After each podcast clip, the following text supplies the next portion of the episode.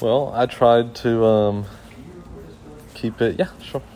Um, when you texted me, you know, I, th- I thought about it in the context of healing again, and just um, didn't really know. I had to wake up at 4 a.m. and drive to the piney woods and help my brother at, at his land. And so I got home, and Candace was like, "You know, what are you talking about?" I, was, I don't know.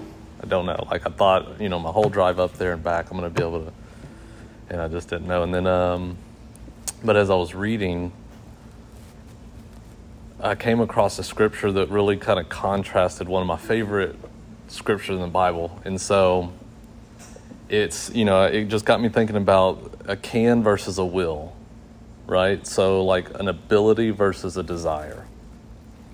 And whenever we think about the context of, of healing and and what that looks like, and so um, I remember I, worked with this guy for a long time, and I would you know, hey, can you help me? Yes, and then he wouldn't do anything because you didn't ask, will I help you? You asked, can I help you? Yes, I can. I have the physical ability to do it.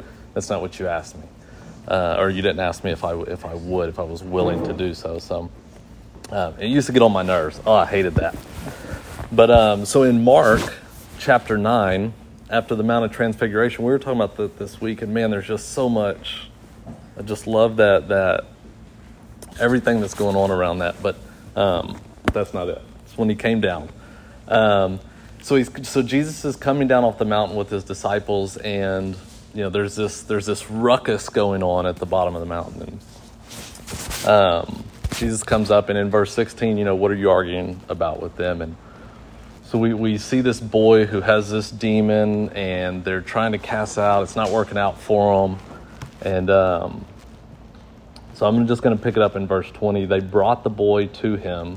And when the spirit saw him, when it saw Jesus, immediately it convulsed the boy, and he fell on the ground and rolled about, foaming at the mouth. And Jesus asked the father, How long has this been happening to him? And he said, From childhood. And it has often cast him into fire and into water to destroy him. But if you can do anything, have compassion on us and help us. I love this. If you can do anything, if you can, compassion on us. And Jesus' response, if you can, like with an exclamation, like, what do you mean if I can? All things are possible to those who believe. It's almost like he immediately throws it back on the man, on the father, right? Like, I can. I have the ability to do anything. But, um, and, and the man's response is one of my favorite verses. Like, I've, I've been trying to get Candace to put this on my wall forever, but I believe, but help my unbelief. Man, I love that. Like, Mark, Mark 9, Mark 9. Um, and so, so that's the can, right? Like Jesus' ability to do something. Not that the guy, not that he was questioning Jesus' ability, but but the can there, the word that the that's used in the Greek, that's what it translates from. It's it's the ability to do something. If you have the ability to do something for us, have compassion. And Jesus' response just put it right back on him. And I love that. I love that. Um, but if we go to Luke, that's Luke, Jeffrey, Luke, right after Mark, chapter 5, um, we have a contrast. We have a contrast from, from the can. We have a contrast from the ability. And the contrast is the will of God, it's the will of Christ. And so in Luke chapter 5, verse 12, it says, While he was in one of the cities, there came a man full of leprosy. And when he saw Jesus, he fell on his face and he begged him. He said, Lord, if you will, you can make me clean. And Jesus stretched out his hand and he touched him. He said, I will. Be clean. In Mark, we're dealing with Jesus' ability. Jesus is God. He's holy. He's fully, he, he's entirely God. He has the ability to do anything. And it just reminds me of what that old man used to tell me all the time Yes, I can. But you didn't ask me if I can. You asked me, or you, you didn't ask me if I will. You asked me if I can. I have the ability to. And here it's like, man, it's just a reminder. Jesus has the desire, his will. That word translates the desire. He has the desire to make him clean. And so, you know, I'm just I'm thinking about this, right? Because we're talking about healing, we're talking about shame, we're talking about all these things. And it's hard to quantify, right? Because Jesus does stuff differently. You know, we want so bad for there to be this really tight box and Jesus fits into it and he always does everything the exact same way every time. We have a formula and that's called religion, right? We create formulas and it's, and it's just, it's called religion. Jesus doesn't do that. You know, he responds to, to the situation. He responds to the heart of the people. Both of these men were in desperate need of something. Both of them got what they were in desperate need of right? Neither one of them walked away like the rich young ruler, disheartened. But it's that it's that where the where the question comes from. It, it's where that request comes from. Is is when I look at what Jesus can do versus what he wants to do. Man, it like it really starts changing my perspective. It really starts changing what I think about Jesus, what I think about the cross. Like what it has the ability to do versus what it has the desire to do. And in 2 Peter 3 9, we see what the desire is, right? He, say, he says that, he says in 2 Peter 3 9 that God's not slow as you think of slowness, right? He's patient. Why is he patient? Because he wants more and more. He, God is not like the song, like he's not okay with just a little bit. He's not okay. He wants more. He wants all of us. And you know, the interesting thing about that verse in Second Peter is to think smaller, right? Like whenever whenever we read that, it's and, and I'm and I'm, I'm like certain, like I'm not I know what the context is, but but for me, right, God's patient because he wants more. Right? He's not okay with just a little bit. And that's for me too, right? Like in me. I heard this really cool um, story today. This story about like our life being kind of like a conference table in an, in, in an office. And there's a chair there for every aspect of our life. There's the, there's the, the chair for our working self, our carnal and sexual self, and our hobbies, and our, and our habits, and our desires, and our family. And we have this misconception that when we accept Christ, we give him a chair at the table. But that's not it, right? Christ is the fulfillment of every single chair. Like, and, and he, he ended it by saying, in essence, Jesus comes in and he fires everybody. Just comes in and he fires everybody. Clears the room, right? Because God wants more of me, you know, and I find it so easy to to look at Jesus and say, you know, can you versus will you, right? Take this from me. Take this from me. I'm not, you know, I I'm not taking away from, from what God does physically, and I know He does, but for me, from my heart, I know you. There's a can, but there's a will. If you're willing, take this from me. Um, I'm going to jump over to Hebrews chapter 12.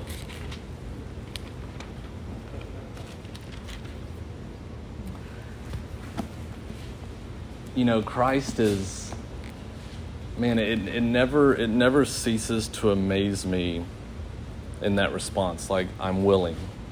I will. Just just that simple. I will. And I was talking to somebody the other day and we are just talking about like works and faith and faith without works and how sometimes we get it backwards. We think our works are going to generate faith when in reality what's happening is our faith in Christ is generating. Works. We can't help but but do these things. The love of Christ compels us to do these things. And in chapter 12 of Hebrews, it starts off, it says, Therefore, since we are surrounded by, by so great a cloud of witnesses, let us also lay aside every weight and sin which clings so closely, and let us run with endurance the race that is set before us. And I love that because it reminds me of um, a verse that Pastor Adam had last time, right? Like the, these works that were prepared beforehand. They're already there. We just have to walk in them, right? But in, in verse 2, he says this He says, looking to Jesus. And, and in ESV, it says, the founder and perfecter of our faith. I love what the King James says, says the author, the author and finisher, the author and finisher of our faith. He started it and he's finishing it. Like everything I will ever be is because he will, because he has the desire for me to be that.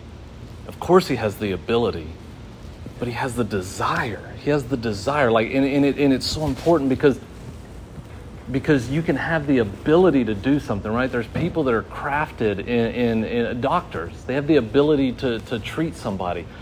But they have to have that desire too, right? They have to have that desire to want to see you well, want to see you better. And so we look to Jesus, the founder and perfecter of our faith, who for the joy that was set before him endured the cross, despising the shame, and is seated at the right hand of the throne of God. Like, what is, and, and so I started thinking about this, like, what is the will of the Father? What is the will of the Son? It, it's, it's salvation, right? It's, it's, it's salvation for the world. Um, I think that's uh, John 6 40. Um, says, I came to do the I came to do the will of the Father. And it's to it's to see us like Jesus just knew what was coming, right? Like he's on the other side of it, and that's why the cross is okay. The cross is okay with him.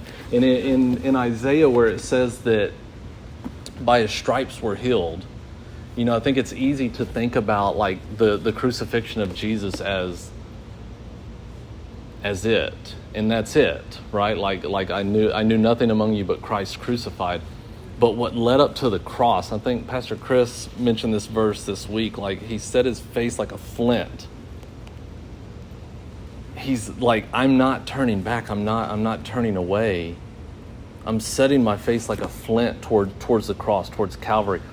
But by his stripes we're healed. And like, man, I, was looking and reading about just the utensils they used on Jesus. I'm sure you've seen the Passion of the Christ, which I think just does a morbid job of, of showing what that looked like, of what he went through, what he was willing to endure, endure, and what Hebrews says for the joy that was set before him, right? For this assembly of saints, this global assembly of saints, one day will be singing these songs in heaven with him, right? Or, or rather, to him, I'm sorry. Um, to unite all things back to himself. To unite all things. Man, it's so easy, you know, to think about me and, and, and, and what he's doing for me, and I'm sick all the time. And Candace and I were joking the other day with, with one of our brothers here. It's like, you're sick all the time and you want God to heal you, but you won't change anything.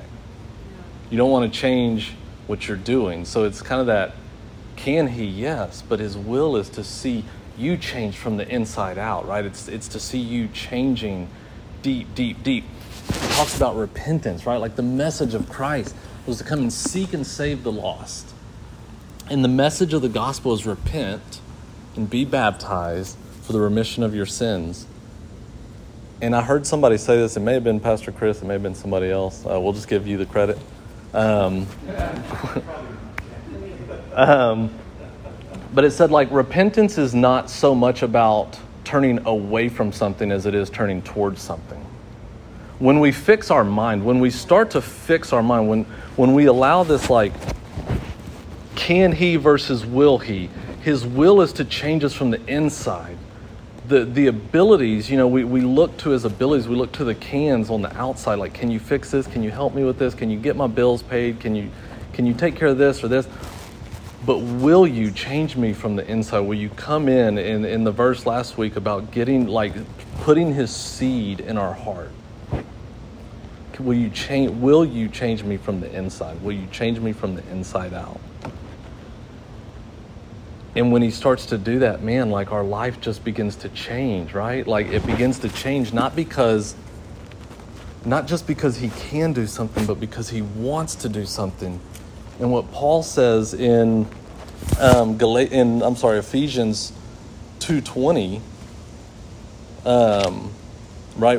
The the run running the race that's set before us. Like man, these things they're they're just these works are set out for us, and we just walk in them. And because His desire is to see us doing that, we don't look back at the old self. We crucify it, right? We put it to death. We we it's not as much a battle. Jeffrey and I had a really cool conversation one day about like why do we not battle with certain sin anymore? It's it's these things dying, right? It's these things it's these things falling off of us and, and just and just bleeding away. And in Galatians 2:20, I've been crucified with Christ. It's no longer I who live. Like, here it is. Like, the culmination of, of Christ's will while we're here on earth is that I would die to self and that He would live through me. The life I now live in the flesh, I live by faith in the Son of God. That I would completely relinquish control of myself. His desire is to remake us, to, to make a new creation, to, to, to put away all the things that cause death in us and heal us. Again, it's just, man, it's just fixing our mind on what we really want Him to do for us. Like, can I? Yeah. You want your bills paid? Okay. Like, if, if, if the greatest thing God ever did for me was keep my bills paid, like, what a miserable life I'll have. What a miserable existence I'll have. But we go from one need to the next, never really being satisfied because, because we're just worried about what He can do and not what His desire to do is. I love um, there, there's a there's a letter from I don't know the, the first century. It's one of my favorite things because it's like one of the first examples outside of the gospel or outside of the, the context of scripture that we see Christians referenced in how they're living their life. And it's when Pliny writes to Trajan. He's like, look, I, got, I need to figure out what to do with these guys. They're, you know, the temples are empty all these pagan temples are empty. Entire cities were coming to know Christ. This amazing move was going on. I think he wrote this letter around 100, it's the second century, I'm sorry. But in it, he says, They're accustomed to meet on a fixed day before dawn and sing responsively a hymn to Christ as to a God, and to bind themselves by an oath, not to do some crime, but not to commit fraud, theft, adultery, falsify their trust, nor refuse to return a trust when called upon to do so. What I love about this letter is he's confused because they're not their oath isn't that they won't do something wrong. It's that their character represents something higher. And, and, and it has pliny like i don't you know what i mean like there's there's this angst in him because religion is supposed to be about doing and about being and ability and for them, it was all about this will of God to change who you are on the inside. And so now I'm starting to exhibit, I'm starting to, to represent not, not my ability, but, but my will changing to the character of God. It's changing to be like God. What are you? What are you? Okay, well, God is faithful. I'm going to be faithful. What are you? God is just. I'm going to be just. What are you? God is everything that God represents. I want to take that. I want God to come in in, in the Holy Spirit to plant that seed deep, deep, deep down in down inside of me. So that as years go, it starts to push out all the dead things and it starts to bear that fruit. And for me, like, man, that, that's the difference between the, the, the can and the will. The difference between the can and the will is canny yes. Like yes. But it's but it's superficial versus the will. The leprosy that's all over us right? Like our spirit is just leprous. It's just it's stained.